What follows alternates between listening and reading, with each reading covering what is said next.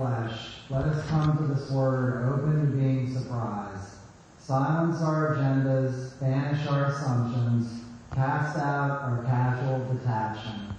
Confound our expectations, clear the cobwebs from our ears. Penetrate the corners of our hearts with this word. We know that you can, we pray that you will, and we wait with great anticipation. Amen.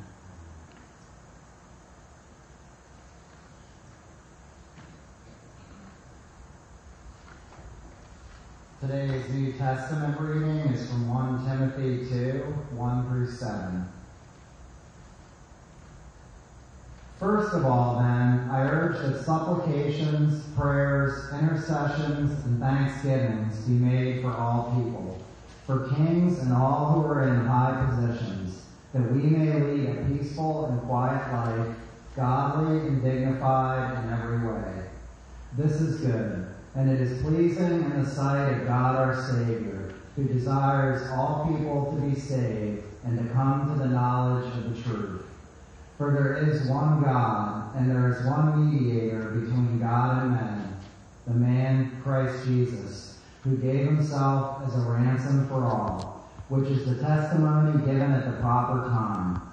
For this I was appointed a preacher and an apostle. I am telling the truth, I am not lying teacher of the Gentiles in faith and truth. And today's gospel reading is from Luke 16, 1 through 13. He also said to the disciples, There was a rich man who had a manager, and charges were brought to him that this man was wasting his possessions. And he called him and said to him, What is this that I hear about you? Turn in the account of your management, for you can no longer be manager. Said to himself, What shall I do, since my master is taking the management away from me? I am not strong enough to dig, and I am ashamed to beg. I have decided what to do, so that when I am removed from management, people may receive me into their houses.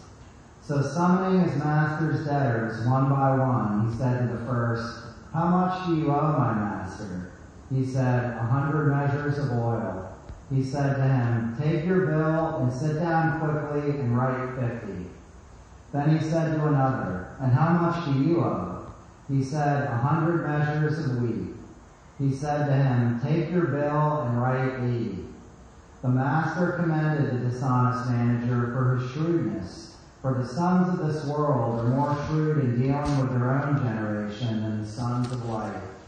And I tell you, make friends for yourselves by means of unrighteous wealth, so that when it fails, they may receive you into the eternal dwellings. One who is faithful in a very little is also faithful in much, and one who is dishonest in a very little is also dishonest in much. If then you have not been faithful in the unrighteous wealth, who will entrust to you the true riches? And if you have not been faithful in that which is another's, who will give you that which is your own? No servant can serve two masters, for either he will hate the one and love the other, or he will be devoted to the one and despise the other. You cannot serve God and money. This is the word of the Lord. Thanks be to God.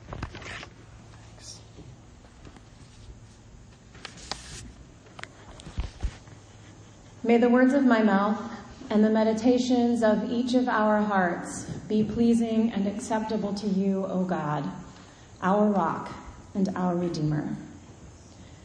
Friday night, there was an incident at the gas station about a mile down the hill from my house. Um, two black women were pumping gas, and there was some sort of issue with the pump in which it didn't shut off the way that it was supposed to resulting in an overcharge on um, their their gas. So they went inside to ask for a refund for the overcharge that resulted from the broken pump. Um, to my knowledge, the security footage from inside the gas station hasn't been released to anyone but the police and the district attorney just yet, but um, the owner and the employees of the gas station refused the request and the situation escalated. Um, and by late Friday night, there was cell phone video circulating all over the internet of four men, employees and owners of the gas station, um, dragging the women out and beating them up while people stood by and watched. And people are very upset about this incident, rightfully so. They are very upset about this incident. Uh, these women are part of two um, two vulnerable populations of people, um, both due to their race and their gender.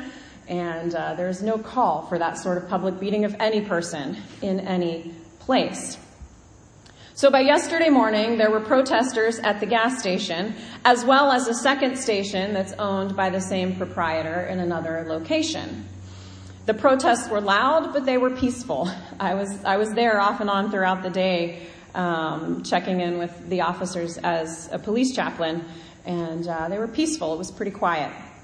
Um, the goal was to keep these gas stations from opening up for business for the day and to call for the arrests of the men who were involved in the beating. Because the police didn't get to the scene until after the fight broke up, they were unable to arrest anyone at the time. And um, a lot of a lot of them spent the officers spent their time yesterday explaining that to people that there is a method with which charges can be brought, the way that you can arrest people. Um, and so charges have been filed. The district attorney is involved, but no arrest has been made yet. Um, that's the way that our system works, for better or for worse. Here's where this gets even more complicated. Most of the protests were simply asking for justice for these two women of color who were beaten up by four violently angry men outside of a gas station. That is totally reasonable. That is a reason to speak up and to let your voice be heard. It is reasonable and I would argue it is right to get out there and encourage people not to patronize businesses owned by someone who would do such a thing. But I read online yesterday and heard in person multiple comments about sending them back, them referring to the business owners who are immigrants. They are of Indian uh, heritage and uh, that's and have come here. And so this is not a helpful manner of protest or speech because it just responds to hate with a different kind of hate. And I get it. It's easy to say stuff like that in the heat of the moment, but it points to just how crazy complicated this whole situation is. It is really messy and really complicated. So on top of race and gender issues and a system that does not always work in ways that feel just, we sprinkle on top the touchy issue of immigration. It's really difficult stuff to deal with. So, while we're looking at and thinking about complicated situations in the world around us, let's just dive right into this parable from Luke. This is what clergy all over refer to as the hardest one to preach on because it doesn't make a lot of sense. It feels like Jesus is at best recommending shrewd behavior, which means slightly shady, and at worst advocating dishonesty in order to stick it to the man. Who is the good guy? In this parable. I think most of us would eliminate the manager pretty quickly as being the good guy in this passage. He's been dishonest in some way or has mismanaged in some way and got fired for it. So then he goes and slashes debts to keep relationships with tenants who don't seem to know yet that he's been fired some say, uh, commentators say that he's collecting from tenants that wouldn't have paid otherwise, and that's what gets the big boss's attention. Some say he's being dishonest to the tenants who don't know he's been fired yet, so that the big boss can't really fire him without losing the support of those tenants as well. Some say he's giving up his share of the money in order to get back into everyone's good graces. And some say he's just really doing this to try and screw over the boss. Regardless, this guy is shady. But so is the boss. It isn't clear if he gives this guy his job back or not, but at the end, he commends the manager for his shrewdness. He's giving props to this guy for his shady dealings.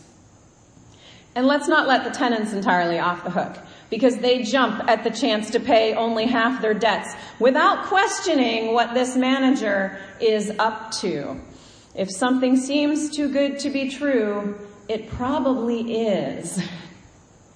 So absolutely everyone in this story has bought into the corruption of the world. And Jesus closes with, you can't serve two masters. You can't serve both God and money. Mic drop. He doesn't say who in this parable was serving both because it was everyone. Everyone was trying to serve both the corruption in the world and God. So what do you do when the world around you is corrupt and broken and unjust and complicated? You start off by praying. The author of 1 Timothy says, first of all then, I urge that supplications, prayers, intercessions, and thanksgivings be made for all people, for kings and all who are in high positions, that we may lead a peaceful and quiet life, godly and dignified in every way. He is not saying this because the government was a bunch of good guys looking out for their best interest. The Christian church at this point was coming under some very heavy persecution, and the government was corrupt and unjust. And the prayer here is prayed with the purpose that everyone will be able to live with peace and with dignity. Now, sometimes this passage has been used as a justification for the idea that civic leaders have some sort of holy standing or special place in God's eyes that we need to care about. That is not what the author is saying here. He's saying, those guys that are treating you like garbage, they are God's children too. So pray for them because God wants them to know peace and dignity as well. They too fall prey to the corrupt systems of the world and get caught up in the machinery of injustice. And here's what happens when you pray for someone, like really pray for them. Not just, yeah, I'll pray for you and then move on, but truly pray for someone.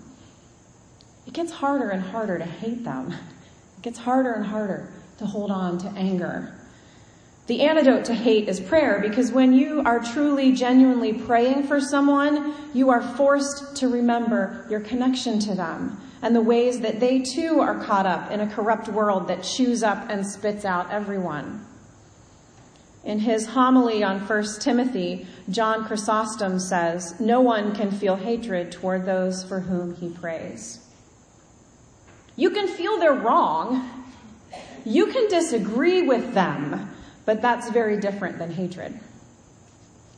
At the Presbytery meeting on Thursday, Sheldon Sorgas said in his sermon that our nation's polarization is not only present in the church, it is in many ways magnified. We're very good at praying about those we consider adversaries. We enjoy praying against those we consider adversaries, but we don't like to do as we are called in 1 Timothy and pray for them, let alone pray with them. So what do we do with complicated situations like the gas station or the corrupt manager or governments and systems that don't do justice for all people? Really kind of depends on where you're at in the story. If you're the marginalized tenants, the ones who aren't treated fairly and are being held down by a broken and unjust system, speak out because the world needs to hear your voice.